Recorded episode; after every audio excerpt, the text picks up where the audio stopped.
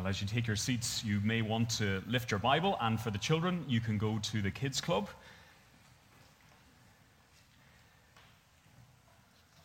We're going to be looking at Matthew and chapter 1. Let's pray. Father, thank you for this, your word. And we ask that as we look at it together, that you would help us to see wonderful things in your word. Help us to marvel at what you have done in Christ. And would you help us to leave here singing in our lips and in our hearts, All glory be to Christ. And it's in Jesus' name we pray. Amen. Well, this week, one of the most anticipated new beginnings for our family began with the reading out of a long list of names. Most of the names were unfamiliar, though some of them we knew. Now, you probably remember a similar experience in your own life. It's this time of year, isn't it? August, September. Sitting in a new school, the rest of the room hushed as you hang on every syllable, waiting. Waiting for your name and the name of your friends to be called by a teacher. A list that defined your life at a new school now, we don't know exactly what Matthew's doing with this list that he starts his account off with. But here's what we do know this list marks the start of a spectacular piece of writing because Matthew is part of God's revelation, the gospel to us. And in it, Matthew describes God's long awaited, yet long delayed, God's plan to save his people his people, the Jews, and non Jews like us, saving his people from their sins. Just look to verse 21 that we didn't read, beyond that reading. Saving people from their sins. That's what God's about. And check it here. Check as the list is read out. Check and see that this ultimate saving plan for people has everything to do with Jesus Christ, Jesus the Messiah the Christ, verse 1. Now, as we read and as we hear again the names Matthew reads out, you need to check the list. Check and see what it emphasizes, what it includes, what the subtle references are. And check its focus because that can remind us of the one who defines and offers to every single one of us a new beginning in Jesus Christ. That can be a refreshing message from Matthew 1. So, as we read it and as we look at this list, check for at least four things that Matthew is revealing. Here's where we're going four things that Matthew reveals. Well, here's the first one, and we'll move fairly fast through these. Matthew is revealing his origins, verse 1. Here's how Matthew starts. This was the easy bit to read, wasn't it? Have a look at verse 1. The book of the genealogy of Jesus Christ, the son of David, the son of Abraham. Now, Matthew's setting out some very important information about the person this book uh, will go on to describe. And the list of names is going to provide some key markers as to where Jesus has come from. And for the original readers, those who picked up or heard Matthew, they would have expected this first, up front, and so Matthew tells us in just the first few words that this is going to be a record, a book of the genealogy. Well, what does that mean? The origins, if you like, the origins of Jesus, his historical roots, if you like. Now, think about it. With his opening words, Matthew's inviting us all to consider that the birth described in detail, and that takes place from verse 18 onwards, that birth was at the same time part of a line that stretched all the way back in the history of God's people. It's quite remarkable. Matthew does not begin with a birth, but rather it begins with this description of a line that goes all the way back in the history of God's people. And at the same time, I don't know whether you noticed this, but there is an echo here in Matthew 1 of something else. Matthew's the opening lines of the New Testament, and yet there's an echo of the opening of the Old Testament. The word genealogy is the word Genesis, origins, beginning, birth. And in fact, it's a word that's not used very often in the New Testament. Only five times it occurs in the New Testament. And if you look, it's the same word, genealogy. It's the same word, birth, down in verse 18. Now, the birth of Jesus Christ took place in this way. So that word is used twice here in a matter of verses. See, these two chapters at the start of Matthew will set out the origins, the birth of the one who will bring an opportunity for new beginnings for everyone, a new creation, if you like. There was the creation in Genesis, and with Jesus comes a new creation with one whose birth defined a new start for weary, waiting people. For us in Blackrock, reading about Jesus, this list is a comforting and timely reminder. At least it is for me. I know it can be for you too. A reminder at the start of a new term.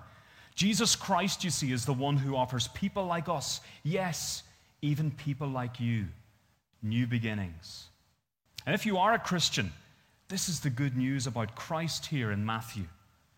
The good news that perhaps you heard and understood and already responded to that brought you to the most significant new beginning of your life. Not the start of life in a new country or in a new course or in a new relationship, but that moment when you first saw the Lord Jesus Christ and followed him. New life, a new creation. And the enormity of that, well, we can sometimes forget, can't we, in the hectic pace of life as it goes on. So, so as you check this list today, and hear about his origins.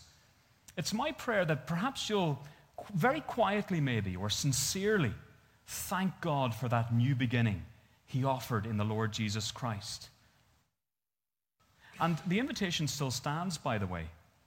As we read this book, the Gospel according to Matthew, there's an invitation to hear gospel life, good news, life, and comfort. Imagine a new beginning even more significant than that job you craved or that relationship you looked into. Imagine a new beginning that could completely change your life for eternity. Well, that's the invitation on offer here as Matthew describes Jesus the Christ. It's very, very powerful, and it's a powerful chance of new life. I know that that comes and hopefully is being whispered into the pain and complications and brokenness and stresses of your life right now. And if it is, maybe you would quietly commit or recommit your life to the only one with such amazing origin credentials. Now, then, quite stunningly, Jesus is heralded by Matthew in the opening line. Look at it again. The book of the genealogy of Jesus Christ.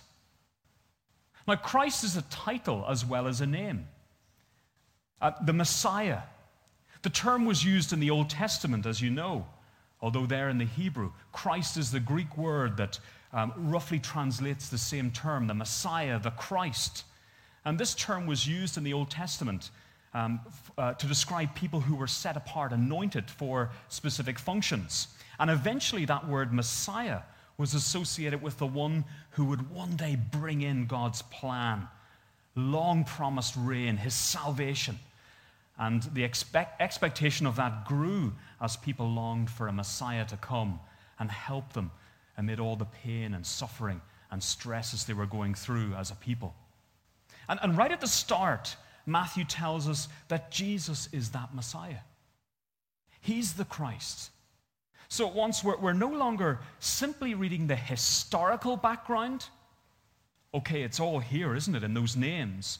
But it's not just the historical background of Jesus of Nazareth, but here is Jesus, the Messiah, the Christ. And no less than four times in these verses up to verse 18, Matthew repeats it Jesus is the Christ.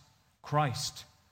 Unmistakable. And in this long list of names, it's, it's interesting, isn't it, that one of those names has a spotlight turned onto it again and again. Now, there would be real sh- shock in a school assembly if one name got all the focus and was repeated four times. That would probably be a mistake. But not with Matthew, because that's exactly what he's trying to do. Matthew, that's his point, isn't it?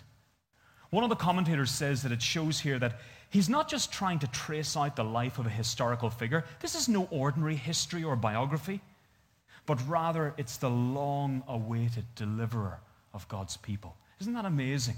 With a few opening words, suddenly we have, we have notice of the deliverer having arrived in the person of Jesus Christ. Again, that might be something we too easily forget Sometimes we dip into Matthew and we read a section here or there.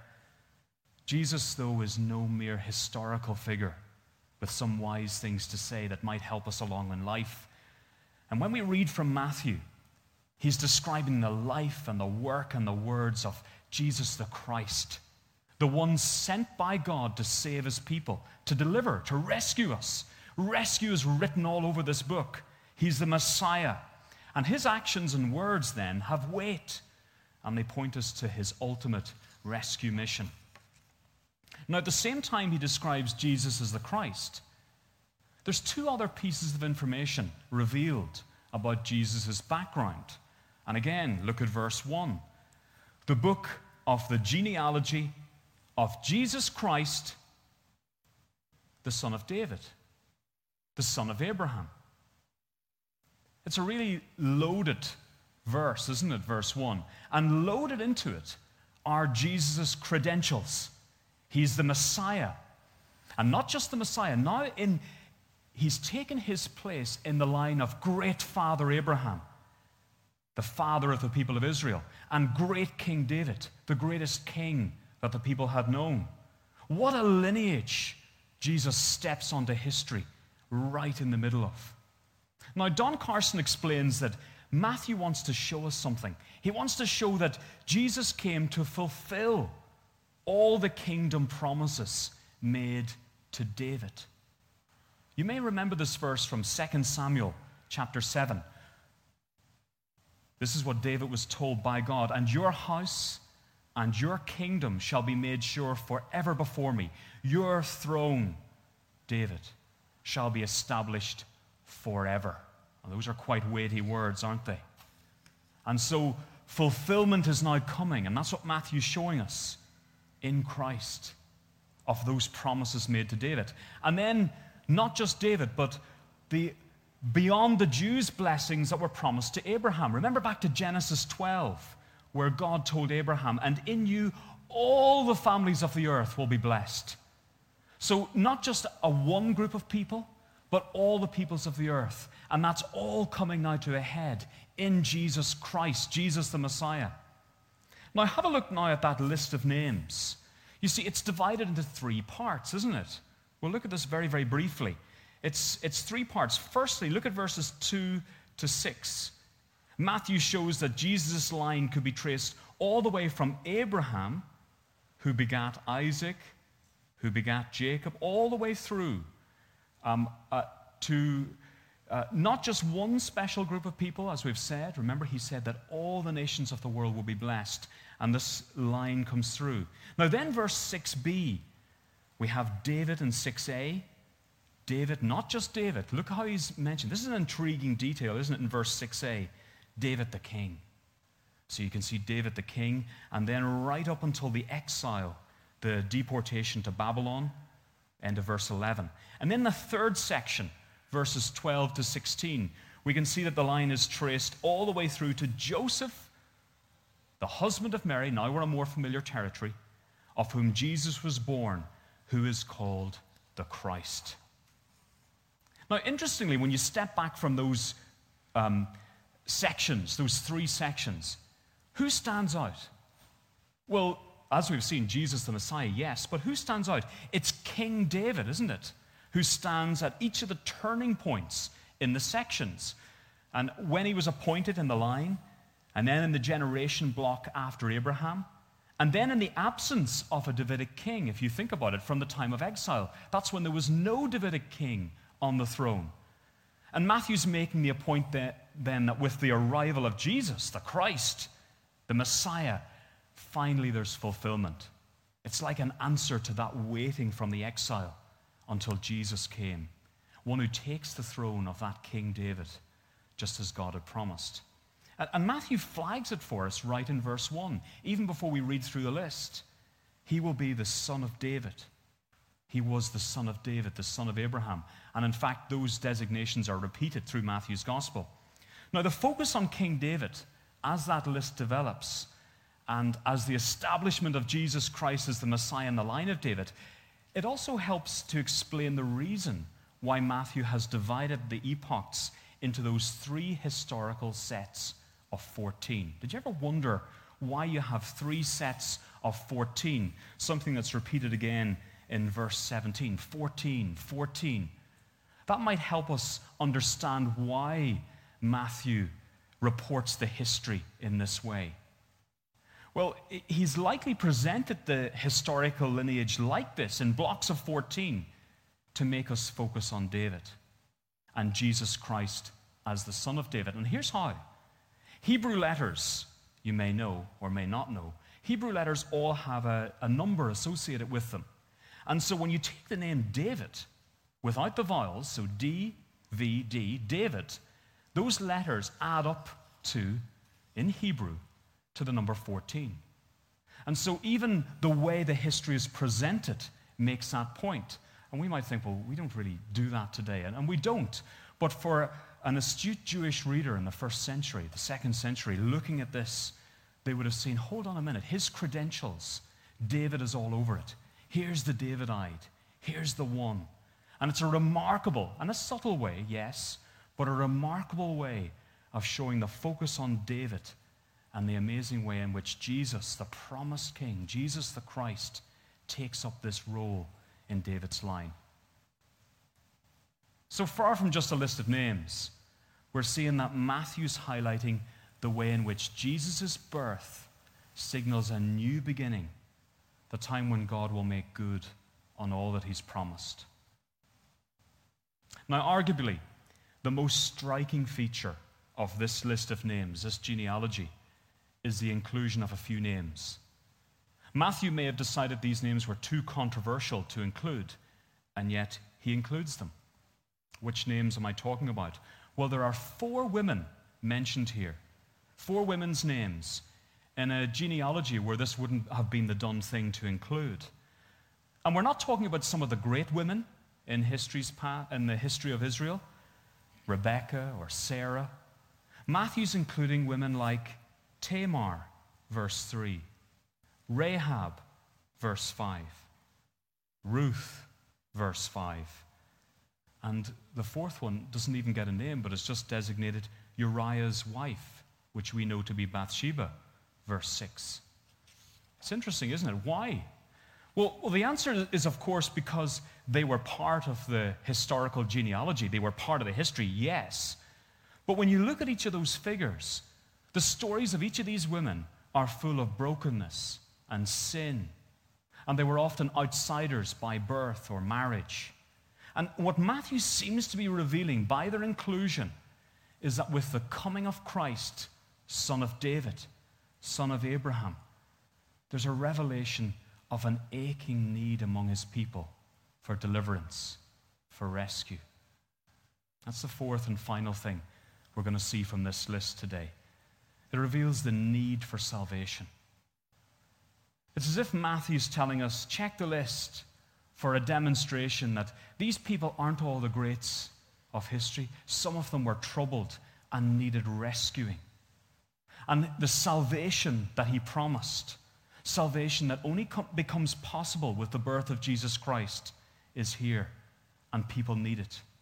Outsiders, Gentiles, non Jews like Ruth, or those broken by sin or the sins of others, can only find salvation in Jesus Christ.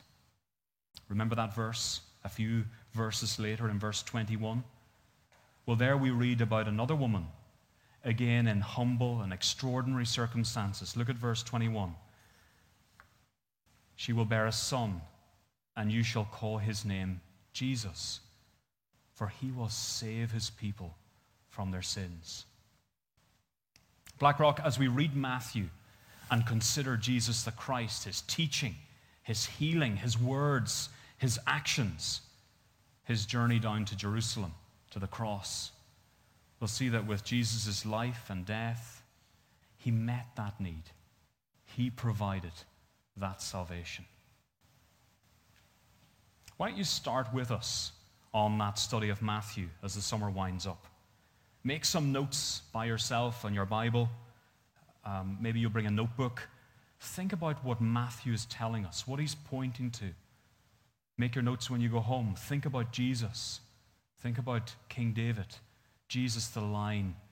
Jesus the one to bring salvation. Why don't you ask God to help you respond to his good news about Jesus? And with great anticipation, the list of names has been read out by your teacher today. And as we check the names and see the spotlight on Abraham and King David, and then finally and definitively on Jesus the Messiah, is your attention grabbed? Well, keep listening. Keep reading as we take this journey as a church to see the way in which Jesus fulfilled those promises of the Old Testament. One of the commentators said it's like you need to take that page out that separates the Old and the New Testament as you read Matthew. Because Matthew uses and shows how the Old Testament, all that has gone before, points to the fact that Jesus, and in Jesus, there's the definitive revelation of God's new creation and his salvation. So come and look back and see in Jesus a provision for your rescue too. Maybe you'll allow God's word over the next few weeks and months to see for the first time or to see afresh good news of life, whatever's going on. Well, allow me to pray, and then we're going to turn ourselves to look at what happened in those events in Jerusalem. But let's pray as we turn to Jerusalem. Father, thank you for Matthew, for his heralding of Jesus Christ and showing how Jesus